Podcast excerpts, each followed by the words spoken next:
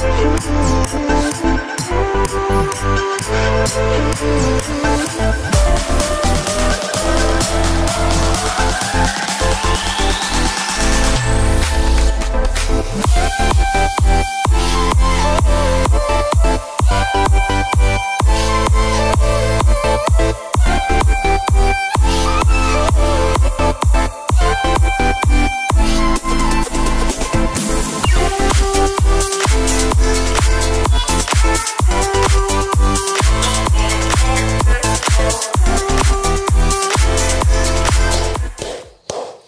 Masuk boy. Oke, selamat berjumpa kembali di Kaltara Podcast bersama saya Segaf. Kali ini kita kedatangan tamu, ya, Eh, seorang pekerja seni. Kita nyebutnya pekerja seni ya. Kita nyebutnya pekerja seni bisa perkenalkan diri buat yang belum kenal. Oke, terima kasih. Perkenalkan nama saya Rangga Maulana dan saya adalah pekerja seni. Jadi kalau kau nih eh, pekerja seni bidang apa biasanya kau nih? Kalau aku sih biasanya di bidang seni tari sih, Bang. Seni tari ya. Nah, Iya, seni tari. Ini bahasan yang sedikit agak jarang kita bahas ya tentang seni tari. Banyak padahal banyak kita nih di Kaltara ini banyak ya seniman-seniman tari ini ya, Banyak sih, Bang, banyak. ya kan? Nah, kalau kalau kau pribadi nih, ya, kalau Rangga secara pribadi, mulai belajar seni tari ini sejak kapan kau boy? Kalau mulai belajar seni tari itu fokusnya mulai 2000, 2008. Tapi kalau untuk tertarik di seni gerak itu dari kecil sih, Bang. Sedang dengar lagu-lagu India kan, juga goyang-goyang sendiri. sini India ya, India. Eh, zaman kecil ya, Zaman kecil kan masih hits-hitsnya tuh Sahrukan, Kucu Kucu Hatahe itu kan. zamanmu nih ya India ya, India. waktu kecil. Ya betul. Kalau zaman kami anu Peramli boy, Wis. anu ya. Malaysia. Bujang lapuk ya bang. Ya, sejenis-jenis gitulah. Iya iya. ya kan? Nah, jadi mulai kecil kok ya. Mulai kecil udah suka goyang sih sebenarnya. Bukan nari, lebih suka goyang. Hmm. Ngikuti irama kan. Lama-lama di tahun 2008 itu dari sekolah sekolahku di arahkan, Boy. Manbulungan. Arahkan mikrofonmu. Ya. Oke. Eh, jadi tahun 2008 itu awalnya ditunjuk dari sekolah untuk ikut festival Birau Hmm. dan itu adalah festival Birau pertama yang aku tahu di Bulungannya ada festival Birau Tahun berapa tuh boy? tahun 2008. Ya. Ya mungkin karena dulu kan eh, kurang berkecimpung di dunia seni kan, jadi tahunya pas ada Birau. Nah tahu kalau ada Birau di Bulungan nih. Hmm. Jadi dari situ ikut festival tari massal. Nah, jadi pertama kali kau ibaratnya Rangga nih nari ini mulai dari tari massal duluan ya. Iya, dari tari massal tahun 2008. Jadi siapa yang ngajar pertama boy? Yang menari betul-betul menari itu? Apa memang saat tari massal itu memang? Tari massal itu aku aku ikut di grupnya sama Acil As, Hmm. Acil Asna. Nah, Acil Norman ini kemarin dapat eh, khusus di tari bulungan, tari manceknya kayak gitu. Oke. Nah, gini ya. Kalau kau saat ini kita di luar topik sedikit ya. Kau ini di, tergabung di sanggar mana sekarang? Untuk sekarang aku tergabung di Sanggar Seni Lahai Bara. Hmm. Lahai Bara di mana tuh boy? Lahai Bara itu eh, posisi letak utamanya itu Tanjung Palas yang emang dibentuk dari teman-teman yang ada Tanjung Palas, dari pimpinannya Ibu Francisca, Hmm. sama Pak Fatur dan juga teman-teman di kesenian Tanjung Palas. Oh Ibu Francisca ya? Bu satu Francisca. Tanjung Palas. Ya. Ya, nah, nah kalau ini buat yang belum tahu ya. Hmm. Sebenarnya kalau di sanggar tuh ngapain aja sih sebenarnya kita? Kalau di sanggar itu tergantung sanggar apa dulu nih. Ada Ya, sanggar tari, sanggar tari lah. seni. an- Anggap tari lah. Ah, kalau sanggar tari kita emang fokus di menari pastinya. Hmm. Kita yang pertama itu kita untuk latihan di seni tari tradisionalnya yang aslinya sambil kita melestarikan juga dan kita untuk membuat karya seni baru kayak gitu loh. Kreasi baru. Nah, kalau sekarang nih banyak gak yang ikut ikut enggak kalau di Kaltara nih Bos, secara garis besar ya, kita Hmm. ke- bicara keseluruhan ya. Banyak kah yang tertarik dengan dunia tari ini sebenarnya? Kalau untuk di Kaltara yang tertarik di dunia tari itu banyak sekali karena saya tahu teman-teman di Kaltara ini emang punya keterampilan seni yang luar biasa. Khususnya itu di setiap daerah itu punya sanggar tari. Seperti Tarakan, Malinau, Nunukan, KTT, dan pastinya Bulungan sendiri. Karena yang paling banyak itu lebih ke Tarakan sih. Nah, kalau yang sanggar nih, itu anggota berapa tuh? Sanggarku yang sekarang ini itu anggotanya mungkin lebih dari 10 orang lah.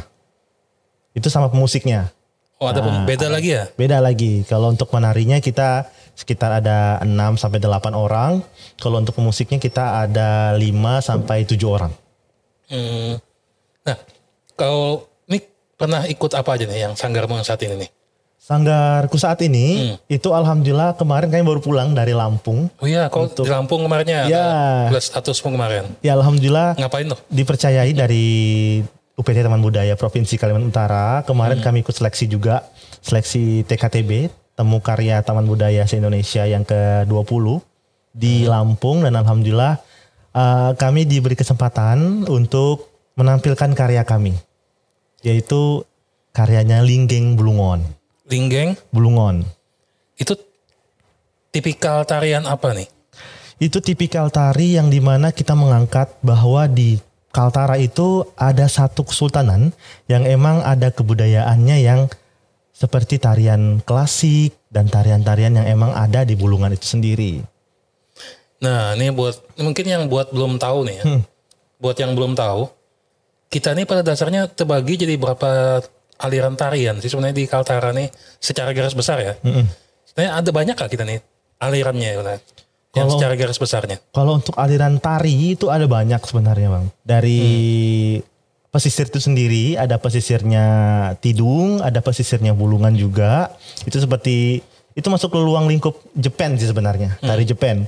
Terus ada masing-masing daerah itu punya kekhasannya masing-masing seperti Malinau itu dayaknya ndak cuma dayak Raksama ada juga dari Lundayenya dan banyak juga dayak-dayak lain yang emang dari versinya masing-masing. Dari KTT juga ada dari Tarakan juga ada dan dari Bulungan itu lebih ke ini ke alurnya ada tiga seperti alur ke Kesultanan ada klasik ada eh, tradisi Jepang sama ada pedalaman juga di Bulungan itu sendiri. Oh. Yang tapi yang kita nih yang kita tahu nih mungkin masyarakat banyak yang taunya kita ini cuma terbagi jadi tiga aja Iya, kan. sebenarnya Bulungan, Tidung, dan- Dayak. Dayak. Ya kan? Mm-mm. Yang kau sebut tadi baru aku dengar semua. Kayaknya sebenarnya bang, kalau kita bicara tentang Kaltara itu banyak sekali.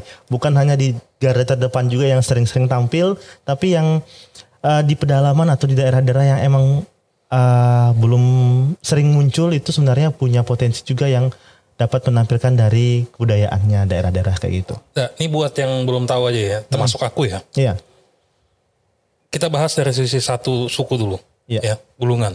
Yang kau tahu Bulungan tuh ada berapa jenis tuh tariannya? Bulungan itu ada dua, ada tarian, eh ada tiga sebenarnya bang. Ada tarian klasik, Kesultanan, ada tarian Jepang atau pesisirnya ada ada tarian Jepit- pesisir Melayunya juga. Karena emang eh, kita punya Kesultanan Bulungan ini kan awal mulanya kan adalah akulturasi Iya. dari Kita kan gabungan dari beberapa budaya gabungan juga dari kan. beberapa budaya yang emang dari suku Kayan sama Brunei kayak gitu. Nah, lalu kalau Tidung apa ada cabangnya, ada bedanya lagi itu, ada beberapa aliran lagi. Kalau Tidung itu yang saya tahu ya bang ya, itu ada tiga juga kalau nggak salah karena ada Melayunya juga, pesisir Melayunya, ada pesisir tradisionalnya Jepang itu juga, sama ada bagian Tidung pedalamannya juga ada bang. Ada. Mm-mm, ada Tidung pedalamannya. Nah, kalau Dayak kita kan banyak tahu, cuman yang paling terkenal tuh mungkin gerak sama kali ya. Iya gerak sama. Ada lagi kayak yang lain. Banyak sih sebenarnya tarian Dayak itu bang. Ada tarian gerak sama, ada tarian gong, ada tarian Iya, perang. tarian gong kayak pernah aku gitu. lihat juga. Mm, banyak ada tarian eh dari Malinau seperti itu, tarian eh Lundaya. Nah, Pak, meskipun begitu ya, kita ini kan terbagi jadi tiga besar ya. Iya, tiga Meskipun besar. kita di dalam tiga besar itu juga banyak cabang-cabang-cabang lagi kan. banyak sekali. Tapi kalau secara kasat mata boy, bedanya tarian bulungan, tidung, dayak itu gerakannya tuh gimana? Ini mu- mungkin ada yang belum tahu kan. Mm. Kalau bulungan tuh tipikalnya kayak mana gerakannya? Kalau bulungan itu kita punya tarian kebesaran sendiri, itu tarian klasik ya. Iya. Uh, Salah satunya adalah ta- tarian Jugi Temaring. Contohnya ya. Nah, tarian tahu Jugi Temaring itu dia lebih ke menampilkan kelembutan dan uh, konsistensi konsistensitas badannya. Jadi kalau emang dia ada gerakan kayang, gerakan emang yang berputar seperti itu dan juga dia lebih fokus ke kipasnya. Kayak gitu. Terus kalau untuk Bulungan juga ada tarian Jepennya yang emang sebenarnya eh, kalau menurutku ya, kalau menurut saya sih eh, Jepen Bulungan dan Jepen Titung itu sebenarnya nggak terlalu jauh berbeda karena kita lebih berpatokan pada gerakan kaki kayak gitu. Kalau kalau Dayak pada dasarnya tipikalnya gimana tuh? Kalau Dayak itu lebih kepada kelembutan. Kelembutan kalau misalnya tari enggang atau tarian gerak sama dia lebih kepada kelembutan gerak tangan. Ya, tapi ada juga yang agak ceria apa dinamis ya kayak Iya, dinamis tari gong. ada. Ada tari apa yang begini tuh apa namanya? Tari Aku pernah lihat tuh di Malinau. Yang pakai tongkat itu. Oh iya. Itu kan Tari bukan permainan. tarian Ah, itu bukan bukan. tarian lembut itu. Hmm. Ya seperti permainan tradisional ya. Atau tari perang ya. Iya tari perang. Itu kan nggak ada lembut-lembutnya sebenarnya. Tergantung dari konsep tariannya seperti apa. Nah, tadi Jepang. Nah, aku dari dulu aku pengen nanya nih. Mm-mm. Bedanya Jepang daerah dengan Jepang Arab itu di mananya, Boy? Sebenarnya kalau dibilang berbeda, ada bedanya. Dibilang sama ada samanya sih.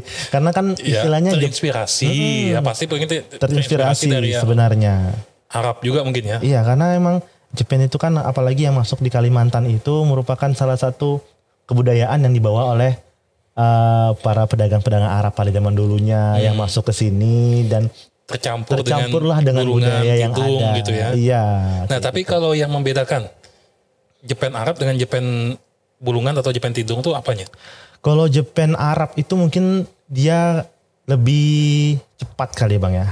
Lebih cepat ya. Lebih cepat juga, lebih dinamis juga lah. Lebih dinamis juga, lebih banyak bunga-bunganya emang segala macam. Tapi kalau untuk Jepang Jepang Tidung dan Jepang Bulungan ini, eh ini lebih ke biasa yang ditampilkan tuh pada acara-acara pernikahan. Kan biasanya orang-orang tua tuh bawakannya dengan beberapa bunga-bunga yang emang sudah dikreasikan sendiri kayak gitu dengan budaya yang ada. Hmm, Ini sesuai dengan yang saya tahu ya. ya. Dan juga kalau, misalnya ada yang salah ya kami ya. Hmm, betul. Tolong diperbaiki ya, jangan dimaki-maki atau apa Iya, juga jangan karena kita kan manusia ya. Pasti ada yang terlewat atau apa gitu kan. Iya betul. Iya kan? Karena saya masih dalam proses belajar juga sih, ingin tahu lebih dalam lagi budaya yang ada di Kaltara ini sendiri. Nah, tadi kau ngomong ya.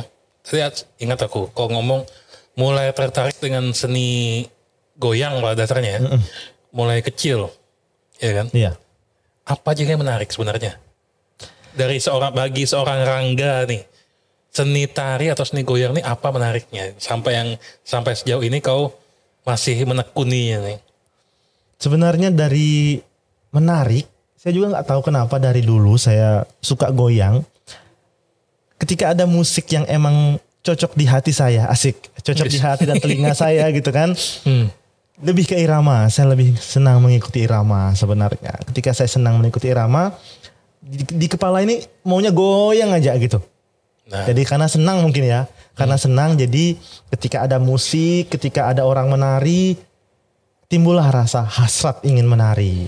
Kayak gitu. kalau siapa yang bilang dulu tuh ya, kalau sudah cinta tuh kita nggak perlu alasan boy. Betul. Kalau sudah cinta tuh tidak ada alasan.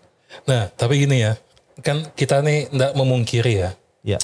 image penari ya, apalagi cowok ya, kan banyak.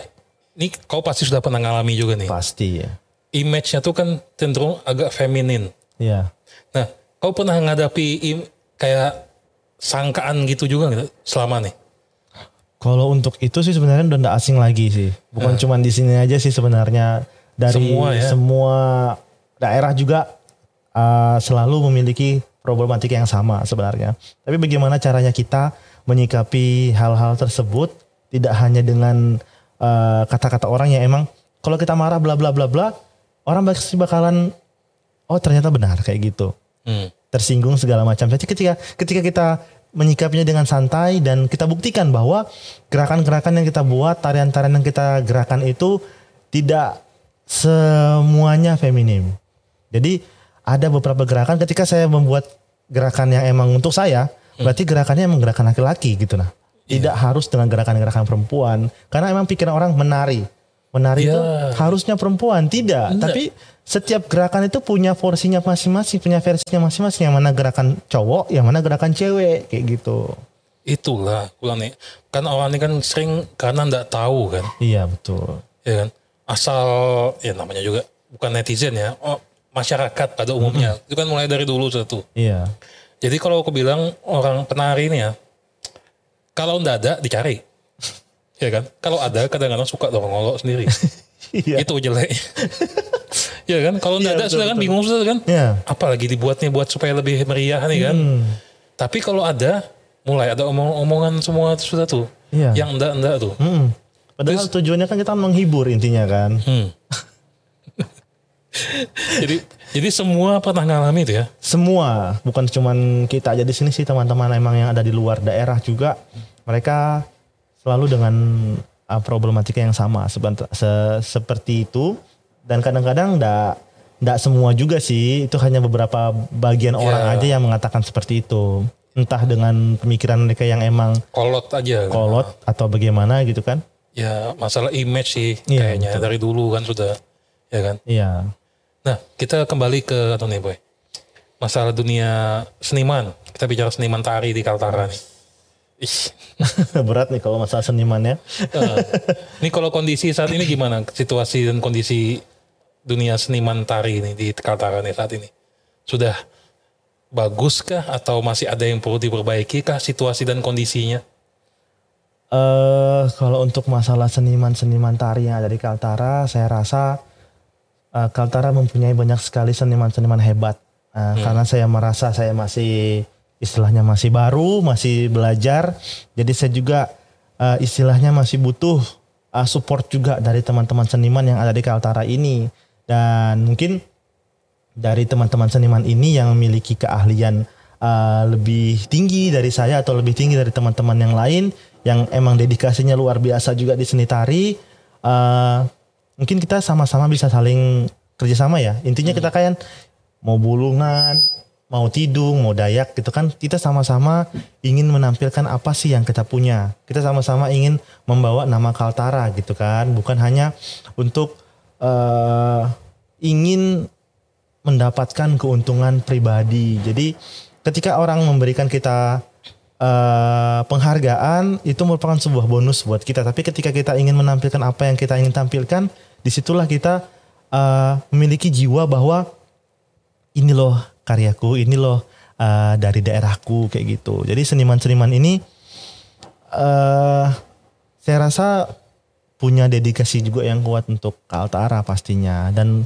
semoga aja terus ada seniman-seniman baru yang emang muncul dengan tujuan yang sama yaitu ingin membangun dan memperkenalkan Kaltara di rancah Indonesia atau nasional lah atau internasional lah kalau bisa. Amin. Amin. Nah, cuma gini, berdasarkan pengalamanmu dan kalian juga pasti sering sharing kan, Nah, sesama seniman. Sebenarnya kalau kendala kita terbesarnya apa sih sebenarnya? Di Kaltara ini pada dasarnya? kendala ya. Sebenarnya kalau untuk kendala lebih ke istilah kepengetahuan sih. Kepengetahuan juga sama ke rasa apa ya? Rasa respektibilitas antara seniman yang satu dengan seniman yang lain seperti itu. Mungkin karena ketika ada seniman-seniman baru muncul atau ada uh, pemuda-pemudi yang emang muncul dengan karya-karyanya gitu kan seharusnya seniman-seniman yang lain ini yang sudah besar yang sudah punya nama atau yang sudah besar istilahnya gitu kan yang sudah senior itu bisa sama-sama saling merangkul atau saling memberi pengetahuan juga kepada para adik-adiknya gitu kan seperti saya juga misalnya ada kesalahan atau ada kekurangan ketika itu kan tidak harus menjadi sebuah uh, polemik menjadi sebuah masalah memunculkan masalah baru gitu kan atau saling menjatuhkan. Jangan sampai seperti itu. Jadi harapan saya sih ketika adanya uh, seniman baru itu bisa saling diberikan sama-sama saling diberikan pengetahuan mana tarian ini, mana tarian ini, mana karya ini, mana budaya ini kayak gitu. Bukan hanya saling mengunci, ini budayaku, ini tarianku, ini bla, tapi saling memberitahu oh ini tariannya ini ini begini begini kayak gitu. Nah ini boy, mungkin agak sedikit sensitif kali ya, cuma bukan masalah.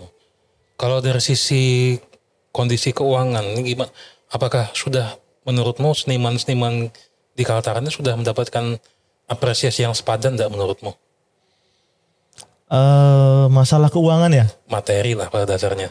Untuk masalah materi itu saya materi sih saya kurang paham karena saya kurang eh, lebih mempertanyakan masalah itu ke teman-teman yang lain. Cuman kita eh, tingkat kebesaran sebuah sanggar, sebuah seniman itu kan dilihat dari apa yang dia punya. Seperti misalnya apa itu kostum, properti, alat musik kayak gitu kan. Dilihat dari hal-hal seperti itu sih. Yang mana emang ada beberapa sanggar yang menjadi salah satu sanggar pemerintah daerah yang dapat bantuan dari pemerintah daerah kayak gitu. Oh jadi ada yang dapat, ada yang enggak gitu ya? Iya, ketika eh, ada sanggar-sanggar baru kan masih dalam proses nih. Kalau sanggar-sanggar lama, baru ya. mm, sanggar-sanggar lama yang emang mungkin namanya sudah masuk ke pemerintah daerah itu lebih diperhatikan ke pemerintah kayak gitu. Eh kalau ini sering nggak dapat job-job dari swasta itu kalau ini? Selain dari Pemda ya? Kalau sanggar-sanggar ini ada aja gak? Alhamdulillah ada aja sih bang. Apalagi pas udah masuk ke level 2 nih kan, Hmm. sudah mulai up-upnya lah kayak iya gitu lupa kan. aku nanya deh. Apa apa cerita selama covid? Tuh nangis semua seniman kayaknya. Nangis semua seniman. Tapi ya alhamdulillah aku khususnya di Covid kemarin awal-awal Covid kemarin itu bagaimana caranya supaya menghilangkan rasa bosan sama kaku juga gitu kan biar ndak terlalu diam di rumah. Jadi dulu aku awal-awal Covid itu ada buat satu project tari. Hmm. Pertama kalinya buat uh, video project tari sih. Itu tarian pas lagi boomingnya tarian lati. Oh ya, yang tari kemarin tuh. Ya. Nah, ada boleh videonya. Ya. Ingat aku tuh. alhamdulillah dapat apresiasi juga dari Weird Genius-nya juga alhamdulillah. Hmm. Nah, itu dia. Ya kan? Nah, sebenarnya kalau menurutmu pribadi, ya, Hmm. hal yang paling membahagiakan bagi seorang seniman tuh sebenarnya apa sih sebenarnya? Hal yang paling membahagiakan itu ya pastinya ketika kita sudah berhasil menciptakan sebuah karya dan karya itu dapat dinikmati oleh orang lain. Persoalannya bukan bagaimana orang lain itu menyikapinya, tapi bagaimana kita dapat membawakannya dan menampilkannya dengan maksimal sebenarnya itu. Puas. Ketika karya kita bisa dinikmati orang lain dan kita juga puas dapat menampilkannya dengan maksimal pastinya. Jadi materi itu lebih lebih penting apresiasi dibanding materi sebenarnya. Iya, kalau saya sih lebih penting apresiasi daripada materi karena ketika kita bisa menciptakan suatu karya yang emang orang lain anggap bagus, orang apresiasinya baik gitu kan, mereka pasti bisa menilai.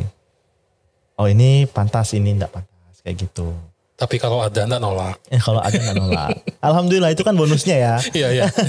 yang penting tuh orang lain tuh lihat dulu lah, ini loh karya kami. Nah itulah karya kita.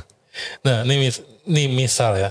Misal kau diminta saran sama Pemda nih, Boy. Mm-mm. Gak, apa saran mau buat bagaimana caranya kita bikin maju dunia seni tari di Kaltara nih? ya? Wis. Apa yang kau sarankan?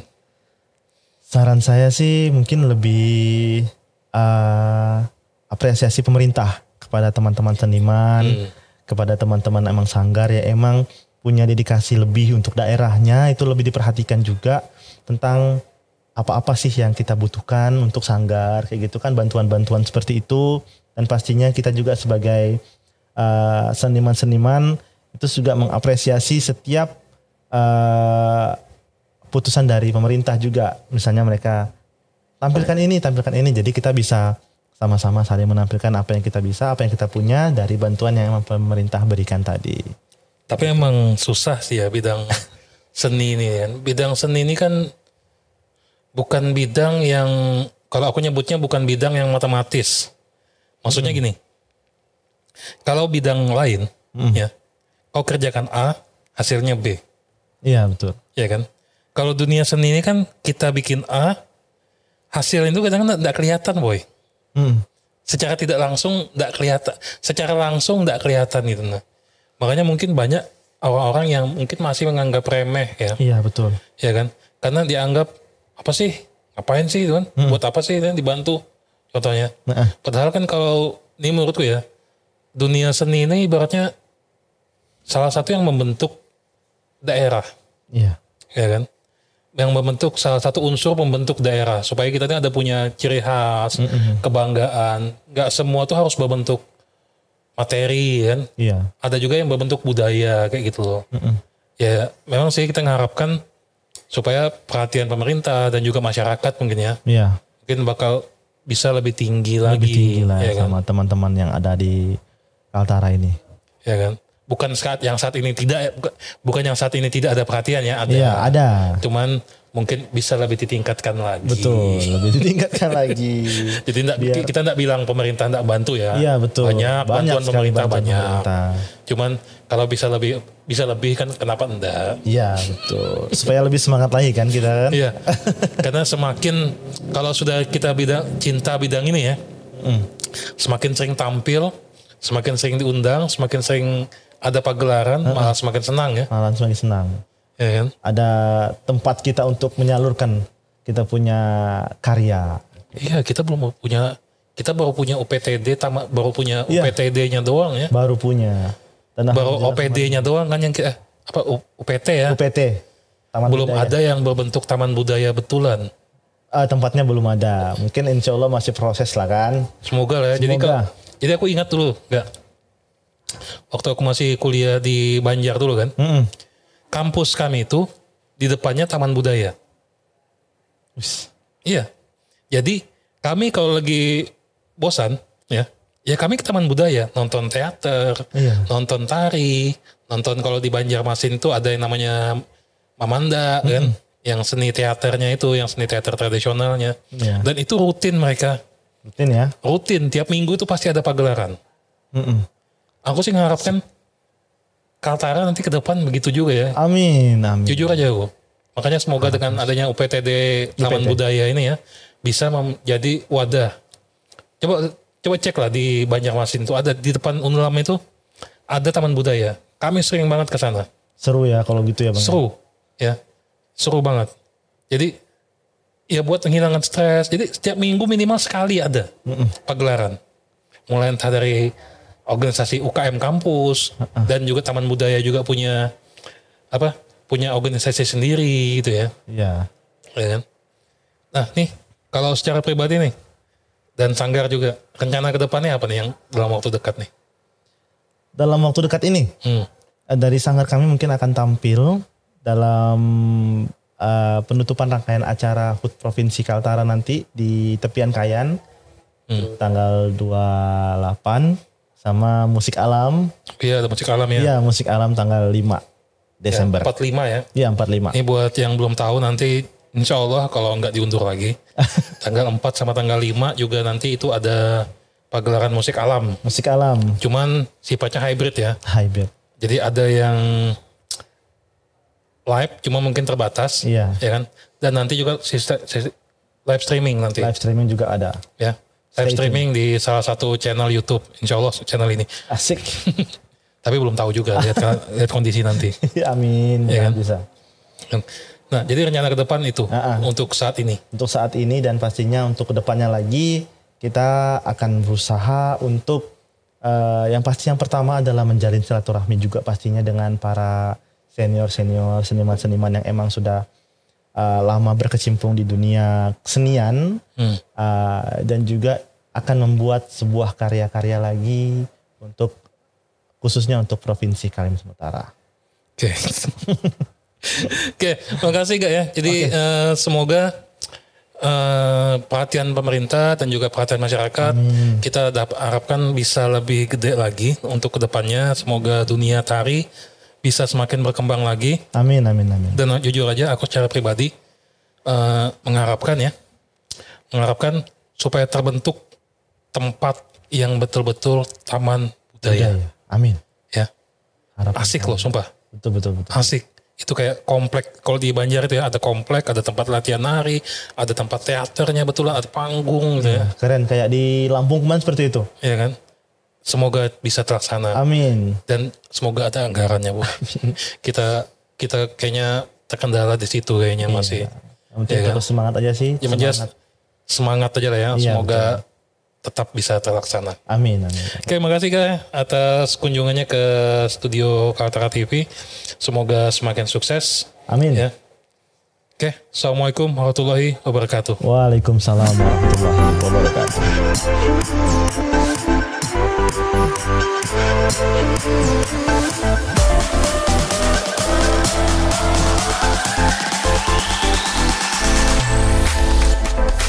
back.